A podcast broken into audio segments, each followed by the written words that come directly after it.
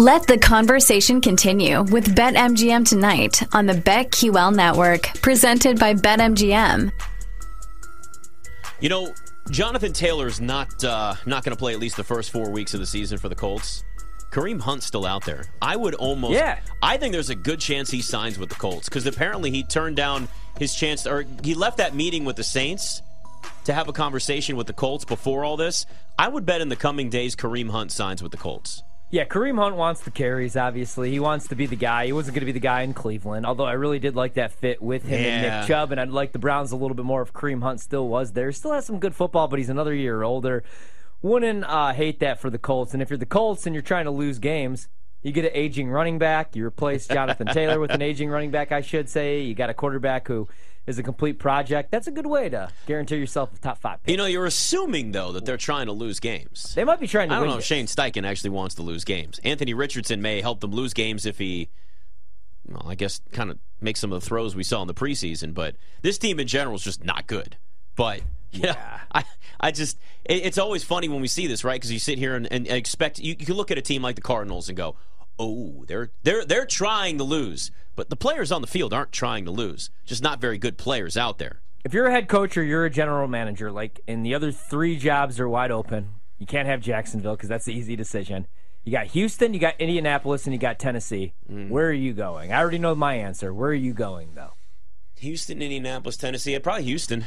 Would you? Yeah, I'd probably go Houston. You've got a quarterback there that at least has potential to be a franchise quarterback. You've built up that defense a little bit. I mean, I don't trust Indianapolis because I don't trust your owner. I mean, he's a crazy person. And then I just don't know, like, what is Tennessee right now? Right, that's the problem. I mean, they're going to be in cap hell. If you were allowed to completely rebuild that team from scratch, I would say Tennessee. That's what I mean. If it's a complete, like, hey, come in, gut this roster, do what you want, then I would say Tennessee. Although when you think about it, other than the Texans, I mean, Indianapolis, when you think Colts football, you don't think complete disaster. The last decade plus the last like 6 years, since Andrew Luck's retired, you think disaster. But before that, you think Peyton Manning, you think Reggie Wayne, you think the one Super Bowl, the other Super Bowl appearance. You know, you think at least AFC Championship or divisional round every other year. But Peyton Manning, a mess before Peyton Manning. So that, really, Peyton Manning changed everything for that team. Yeah, for sure. And, but then you had a nice little run with Andrew Luck. I mean, you didn't win a Super Bowl, but they did go to an AFC Championship game. Granted, they got blown out in that game. That team probably would have won 7-6 games without Andrew Luck. But when you think Texans, you don't really think, like, winning organization. But Tennessee, the one thing about the Titans is, I mean, you have Mike Vrabel if you're the GM. If not, you're the head coach. You could completely rebuild that thing. And you got to think free agency. You could actually lure free agents to go live in Tennessee because guys want to live there. That's true. I mean, guys want to live in Houston, too. I think of... like culture, and I think, you know, teams that when you think like Titans, you don't think complete disaster. I don't know, my brain's not really working. No, I know what you mean, though. It's just like, to me, it's if you're looking at what they currently have as a team, it's different than what you could do. That would be the difference. I want to be able to go in there and say, all right, I'm gutting this thing and we're starting from scratch. We're finding my quarterback. We're going to go out there and not pay for receivers over 30. And, you know, we're not going to have a running back that's could drop off of a cliff this season. Yeah, like when I think Texans, I think Derek Carr. I mean, David Carr. You know. Carr. I almost forget about the Deshaun Watson mini run with Bill O'Brien. Hey, they were good with Matt Schaub for a little while, too. Jadeveon Clowney. Give Matt Schaub some credit. Those teams were pretty good, too. They were playoff teams until he threw pick sixes in, like, every game. Remember that stretch before he got benched? Oh, yeah. Matt Schaub, I think it was like 3 straight weeks he threw a pick six. Every single week he was throwing a pick six. Like, what is going on? Jeez, I remember him when he was the backup in Atlanta for Michael Vick. He took over for Vick when Vick went to jail. And then, so the Texans have obviously had a lot of bad stretches, but I like what they're at least building there. I don't know if C.J. Stroud is going to be somebody you look at, and I don't think he's winning Rookie of the Year. If I had to pick any of the rookie quarterbacks to win Rookie of the Year, I'm betting on Bryce Young. Price aside, because obviously there's a reason the price is what it is. But I have more confidence in Bryce Young year one than I do C.J. Stroud. But I do think you've got a solid quarterback at least there that if he's given the opportunity and you're smart and for the love of God put an offensive line in front of him, you may have a pretty decent quarterback. If I couldn't have Bryce Young and I had to take another one of the rookies, I'm not even kidding, I'd probably take Aiden O'Connell. And I love C.J. Stroud. I think Aiden O'Connell is going to be a pro. Do you love Aiden O'Connell more than Aaron Rodgers? Well, no. Okay. But I liked Aiden O'Connell in college. I was like, man, I kind of like – I listened, even Daniel Jeremiah, I think, was saying the same thing, too, though. Like, a lot of people did. I mean, but there was a reason he was in college for, like, 8 years. Right. You know, he's not Chad Henne. Yeah. Chad Henne. He's Van Wilder. He's Van Wilder. Yeah. Go on the Van Wilder plan. So, Scott, I heard we have some leftovers from Would You Rather. We do, and who doesn't like leftovers? I do love leftovers. Depends on the type of leftovers, though. Some leftovers are terrible. Ice cold leftovers. Maybe it's red meat. Maybe it's tofu. Maybe it's pizza. Pizza, Chinese food, too. My favorite leftovers. Wings. Turkey. You know, turkey's my go-to. Cold wings. Oh, underrated leftovers. Just eat them cold. It's good to go. Let's go. I agree. This actually probably a little more worthy of topic and conversation, or worthy of conversation, because of the news of the day with what the Angels did. So let's do some who doesn't like leftovers, change my mind on a Tuesday.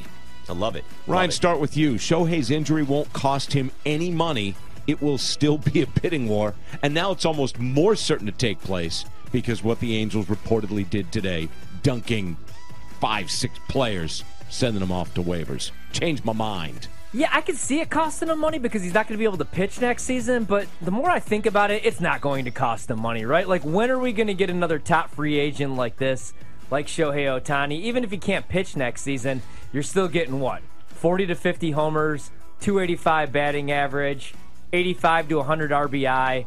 And if you're a team like Seattle and you got money to spend, why not show him, like, hey, you know, maybe the market's changed a little bit. Maybe the Dodgers don't want to give you $600 million, but we'll give you $550, even though you're not going to be on the mound this season. We'll see you next year on the mound. Hit 40 dingers for us. So I still think that he gets what he was going to get. Here's what I think changes. You have some teams that aren't willing to go as high as they maybe were going to before. Maybe a team drops out. That's the difference. Like one or two teams, which then allows other teams like your Cubbies or the Mariners to step in there and say, hey, we'll give you extra years, because maybe some teams are like, we'll give you a 3-year deal. Mm-hmm. You know, there'll be incentives in there. You start pitching, it'll trigger this clause and give you more money, give you a bunch of opt-outs in here so you can get back out of the market if you get to pitch in a year and a half again or whatever the case is. But then you have other teams that weren't considered front runners before, like the Cubs, like maybe the Mariners, and who else ever you want to throw in there? The Nationals. No, okay, probably not the Nationals. Oh, my goodness. Okay, probably not the Nationals. Fine. But it gives opportunities for them, too. So Shohei Ohtani's going to get a lot of money. But there is that, okay, for the first year, maybe two, we're not going to have you as a pitcher. But you know what? Who cares? If you've got a good pitching staff, you don't need him. Like, the Mariners wouldn't even need him. Right. You just need him to go out there and hit dingers for you. Let's go hit dingers. Really quick to add on that, if I found out my team, the Cubs, didn't offer Shohei Ohtani $550 to $600 million because he's not going to be able to pitch next year and he wanted to come to Chicago, I would never go to another game ever again. You're a liar. You would still go. No, I would not spend one more dollar. Yes, you would. No, if you can have Ohtani, you get Ohtani. You say this about everything. You're not going to bet on this team. You're not going to bet on this sport. You always do. Give me Ohtani, though. You would go to a Cubs game still, I promise. Bring him to me, Jed. You putz. Peel back the foil. More leftovers. Change my mind on a Tuesday. Josh Allen, plus 750 at BetMGM to win NFL MVP, will finally win that coveted award. By the way, he's number 7. On the ESPN Top 100, as the boys just touched on. If you missed it, check it out in podcast form. He's going to finally win this award, Nick, because the expectations aren't as high as the last 2 years. Our friend Nate Davis of USA Today with some interesting insight about the Bills as well. You guys talked about the drama. Yada, yada, yada. Change my mind. He's going to win it. I just struggle with all the other quarterbacks that have the potential to be on teams that could be even better. Like, there's an argument to be made for the Bills regressing this season. Now, it may only be one fewer win, let's say. But what if the Chargers? What if the Jags? We just talked about Trevor Lawrence. What if the Eagles? All of those teams win 13 games.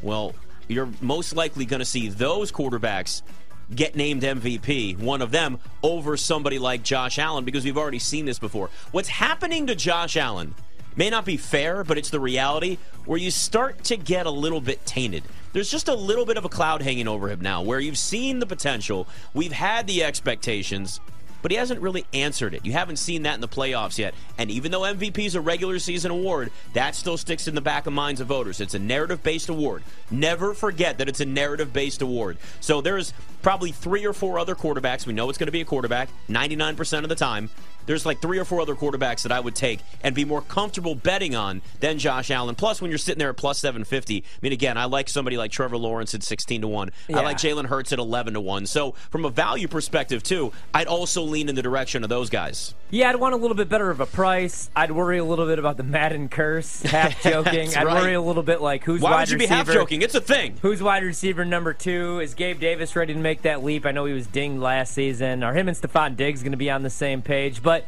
you know, I mean, you can't make the case for Josh Allen just because everything he does in that offense. He's going to rush for over 500 yards if healthy. He's probably going to score double-digit touchdowns with his legs. He's probably going to add another 25 to 30 with his arm.